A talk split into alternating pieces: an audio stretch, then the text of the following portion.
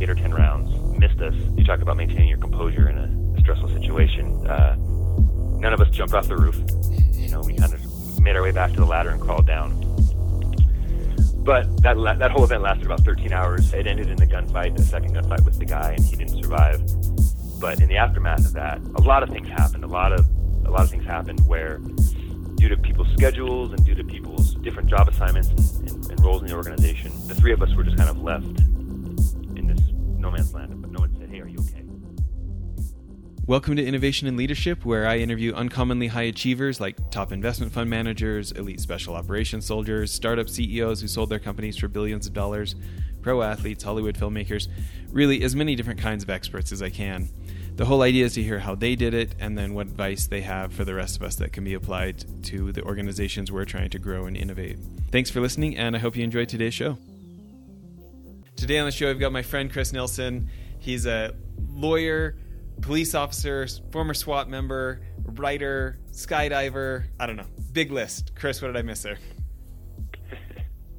yeah, you kind of got the wave tops there. We do anything that involves handlebars and adrenaline. We're all about it.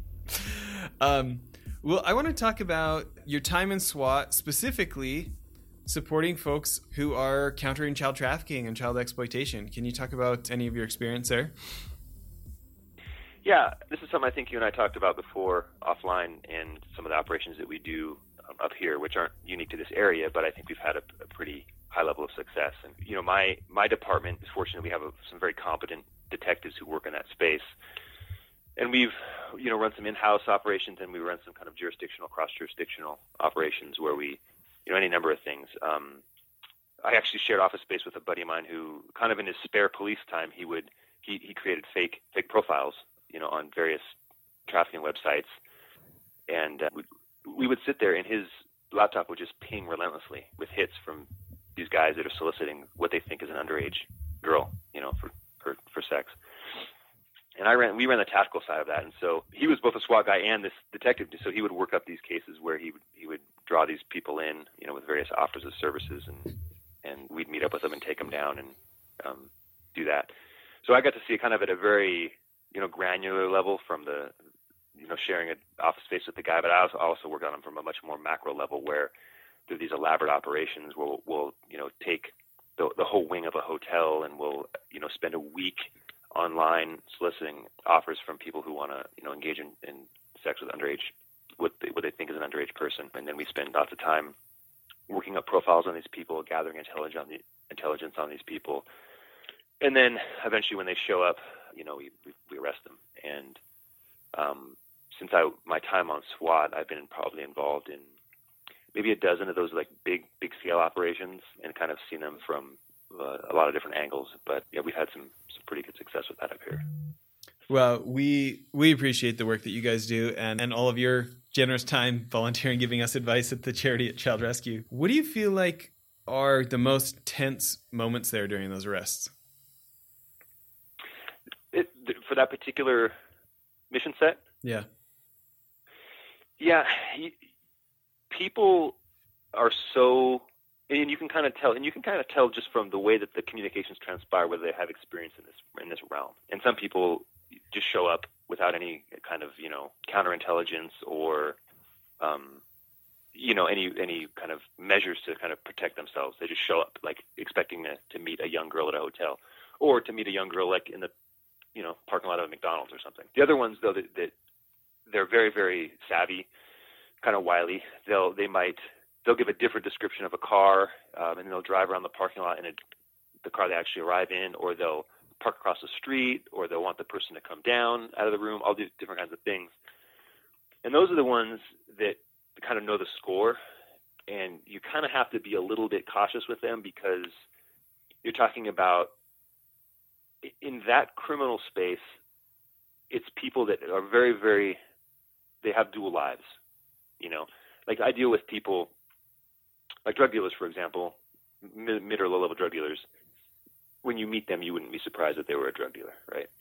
Um, or people who commit, you know, violent crimes, you know, gang members, things like that. That's that's part of who their their public persona is. With sex offenders, it's much different because they often live dual lives. It's very, very secretive. It's very, very, you know, kind of underground behavior. and it's something that they go to great lengths to to hide from people around them. So outing them is a big, big deal for them. It's a big event, and you don't know how people are going to respond. Usually, they just are emotionally overwhelmed. They're they're devastated emotionally that this is finally coming to light. But some people dig in and they want to fight or run or take other aggressive measures. And at that moment, when they show up, and you know, and, and you get a takedown, takedown, takedown call where you have to actually go grab them and put hands on them, like the moments leading up to that can be pretty tense because you just don't know how it's going to go. And you, as as a as a tactical guy, you only have limited control over what that person's going to do, right? I mean, they're a decision maker, and so based on what they do, you know, it can drive the event in, in any number of ways. Yeah, you know, my next question is, is somewhat related, but maybe a little wider. When you think about mastering the skills to make that situation safer, or mastering any of the skills, whether it's becoming a lawyer or or these other skydiving, all these hobbies you have. What are some of the principles that you feel like have helped you achieve mastery faster in these different realms in your life? I think, and this is something that I've talked with uh, about a lot, is that the, the quickest path I think to change the world, I read this somewhere, is to change yourself. Right? Is to look at yourself. And and knowing yourself spending a lot of time getting to know yourself, I think, is a first principle. And that translates into anything, into your relationships, into navigating scary situations, job interviews, all that stuff. The better you know yourself, the better you are going to be able to navigate situations, you know. So that's one of the big ones. And it's much easier said than done. And, you know, that can be a very painful process, getting to know oneself, especially, you know, different paths that we've navigated in life. My my path has definitely been challenging from from my youth. But knowing yourself first and foremost, I think, is one of the most important skills you can have. What does that look like for you? Man, like all the ugly parts, you know, like all the mistakes. I like like really looking at the at the times when you fell short and really looking at those and mining those for opportunities to learn. And uh, that's something that I practice a lot with my kids and say, listen, you guys are going to mess up and it's a, then that's fine. But that's an opportunity for you to really look at that mistake or look at that outcome that you didn't want and mine that for lessons, mine that for knowledge. And that was a principle that I used in training SWAT guys for years too. I said, hey, listen, I expect you to make mistakes when you show up on day one because you're not a pro. You don't know what you're doing yet. And I don't expect you to make the same mistake 10 times in a row because I expect you to learn from it. But when you when you have errors, use those opportunities to grow and learn. Because some of the most, I don't know, you may agree, some of those profound lessons you've had are some of those painful experiences you probably had in life. Yeah. If you look at them, you know. You know, I'm interested in what that process of self-examination looks like for you. Do you go somewhere quiet? Does it happen? Does it just come to you when you're driving? What What is that process like? Oh man, fragmented, chaotic, messy. You know, I don't know if I, I you have uh, time for a quick story. I'll share a story with you. This is a SWAT operation, and I was involved in, um, and it was a pretty a pretty nasty situation where ultimately we ended up on the roof of a building where a guy had broken into a, a third party residence. He'd broken into someone's home, and we, they caught him there. And it just happened to be the homeowner was an avid gun collector, and so he had armed himself while he was in the house. We tried everything to get him out. We filled the house with chemicals, you know, put in police dogs, technology, all worked the process, and and eventually we found out that he was in the, the top level of the uh, the residence up in the crawl space. So we go up on the roof because it's the only way of introducing chemicals into the roof through the the roof vent, and it wasn't a very it wasn't the the best plan, but it was the only plan that we had. So we end up on the roof, and in hindsight, predictably, he started shooting us at us through the roof and he probably shot eight or ten rounds, missed us. You talk about maintaining your composure in a, a stressful situation. Uh, none of us jumped off the roof. You know, we kind of made our way back to the ladder and crawled down. But that that whole event lasted about 13 hours. It ended in a gunfight, a second gunfight with the guy, and he didn't survive. But in the aftermath of that, a lot of things happened. A lot of a lot of things happened where due to people's schedules and due to people's different job assignments and, and, and, roles in the organization, the three of us were just kind of left in this no man's land. But no one said, "Hey, are you okay? Do you guys need anything? I'm glad you weren't killed." Like people just kind of let it roll. And I ended up meeting with the, the chief of police at my my department, and this is funny because this came up on my, my promotion my promotional exam where they asked if you'd ever given a coworker advice, and I, this was the one and I sat down with the chief and I said, I understand that you're the you're the boss. you know, several layers above me.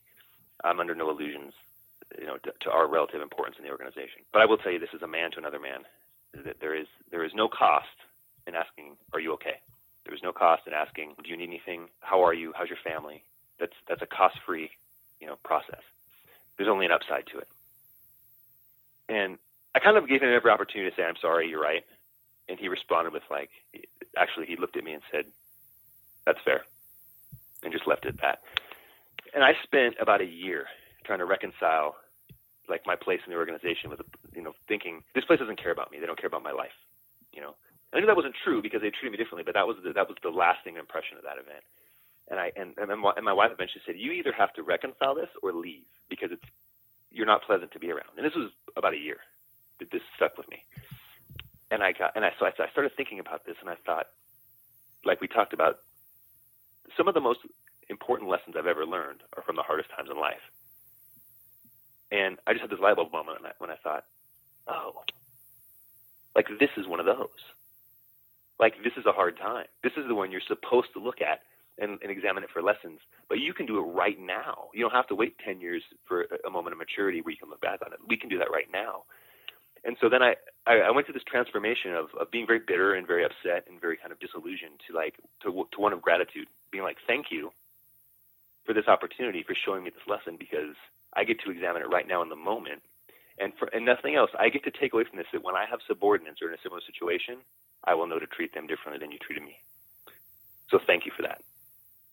So, but that was a very painful process. It involved a lot of emotional energy, a lot of insight, a lot of spousal. But it can be ugly. It can be ugly. It can be very emotionally expensive, depending on the, the nature of the event. You know.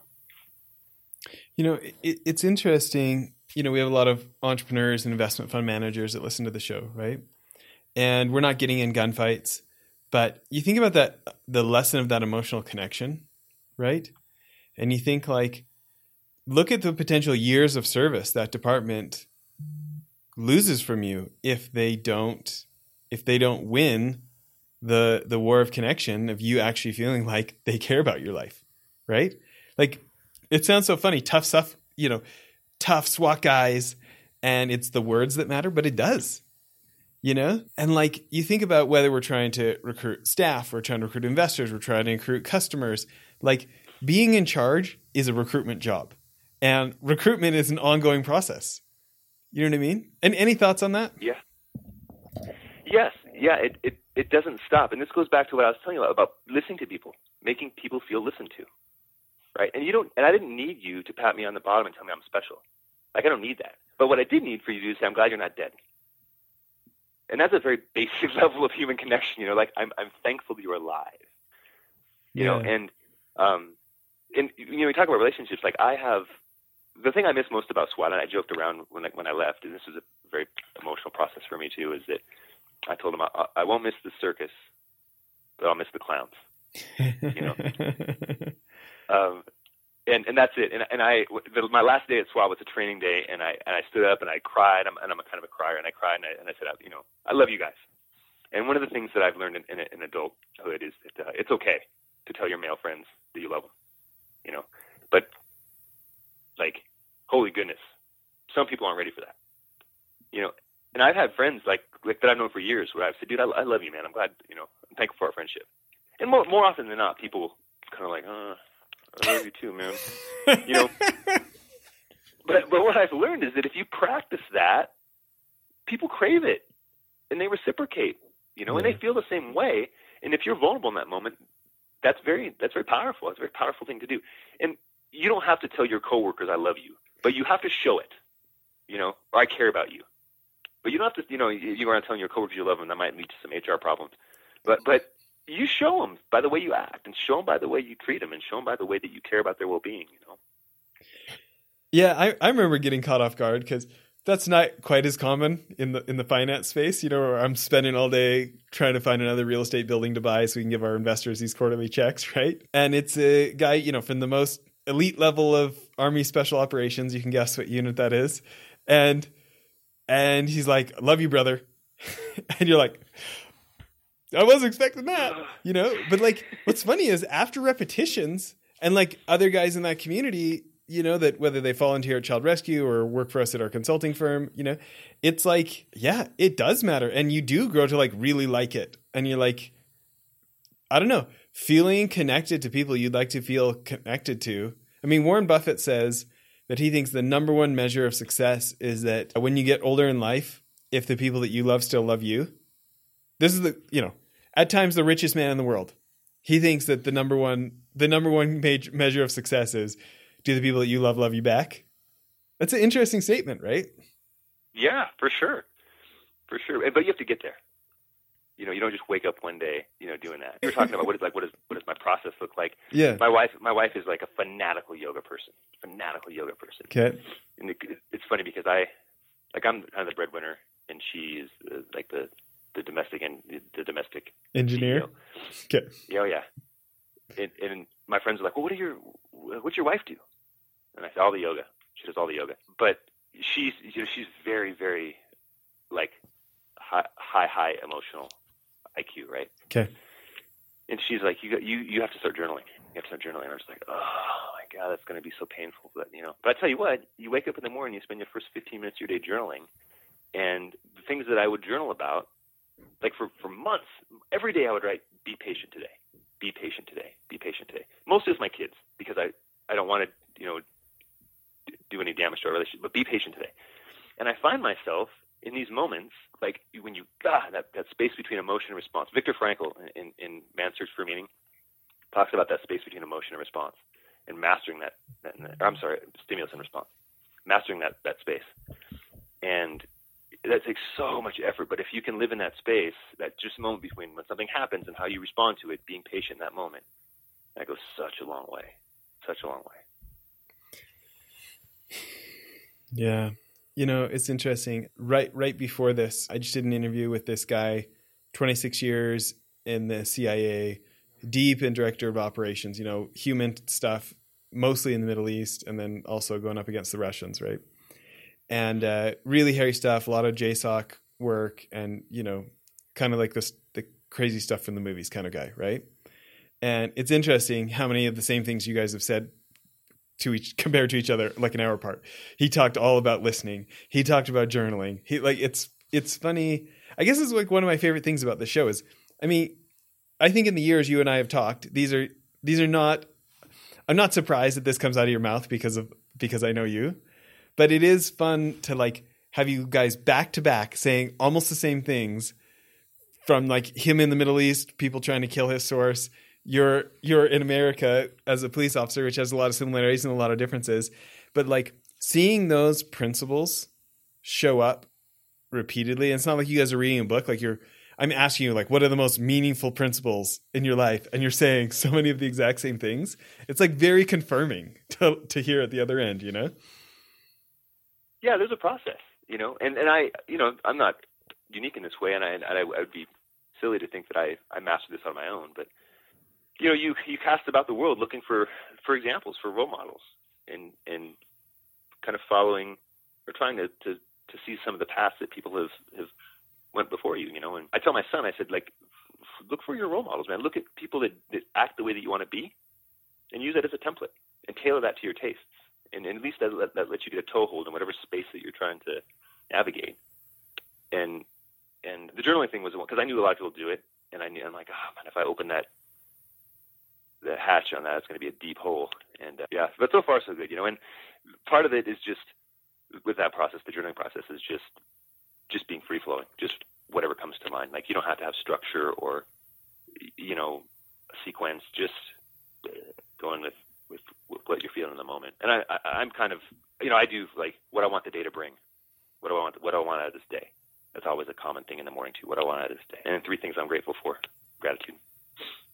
Dude, I love it. I've been doing a little bit of like sporadic weekly journaling on Sundays, but it makes me want to do it more. I, I love your your three things you're grateful for. Like gratitude is like a friggin' wonder drug, you know? Oh, and it shapes your worldview. And when you work around cops all the time, oh my goodness, like the emotional energy that goes into shaping your worldview is intense. I mean, we are just a cynical, salty bunch of people, and I, you know, I show up for work and I have eight cops that are just jaded and burnt out, and and, and I, we, day one, I said I will not, I will not tolerate talking bad about our coworkers. I will not tolerate negativity. We can we can debrief things and we can be critical of one another for the sake of growth. But if you want to bitch just to bitch, we'll preface it. I'll say I'll give you 90 seconds to bitch, and then it's over. Turn the page, and we're done. Because we're not going to cultivate a culture where all we just sit around and complain. And it's funny because I've had other supervisors come in and work with my crew, and like well, my days off, and I've had multiple people say, "Dude, your crew is so like they're great. They're so well adjusted. Like they do their jobs. They don't complain." And it makes me feel like a proud dad. You know, I'm like, "Oh, well, maybe they're listening." so. Too funny. But you know, it's funny. I was. I'll tell you one more story. I was driving the other day, and actually, I was driving the skydiving, the, the drop zone, and this guy in this big jacked up Ford truck is just flying through traffic, just zipping in and out, and he cuts me off, and he cuts other people off, and my first, my first, you know, emotional response was like, "What a jerk! What an a hole!" You know. And I don't know where it came from. I attribute it to my wife, but my second response was, you know, maybe he's late for a job interview, and he has to make it. And my third response was, "Well, I hope he makes it. I hope he gets the job." and I was like, "Whoa, where'd that come from?" You know. But it was like this just moment of like kind of peace and just like, well, you know, hey, let's give the guy the benefit of the doubt. As maybe he's going somewhere important, and I don't know, but hopefully he makes it there. Yeah, you know? I love it.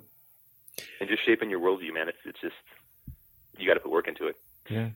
Now we should have had you on the show earlier. I know we're out of time, but uh, we're gonna have to have you back now. Yeah, no, this was fun, man. This was fun. I always enjoy talking to you. Our conversations that we had back in the Tri Cities when we first met, you know, it stuck with me. So I always enjoy talking to you. I love it. Well, listen, people, if you want to connect with Chris, from his consulting firm, Valor RG, Valor Resource Group, valorrg.com. Uh, what, LinkedIn or where else should they be trying to reach out to you? Yeah, you can find me on LinkedIn, social media. Facebook's a little bit more cryptic because just my my job. But if you go to Valor, you can. There's a contact me button there, and you can email me or meet up there, and we'll do what you need. Okay, love it, man. Thanks for doing this. Yeah, but thanks. It's fun. Okay.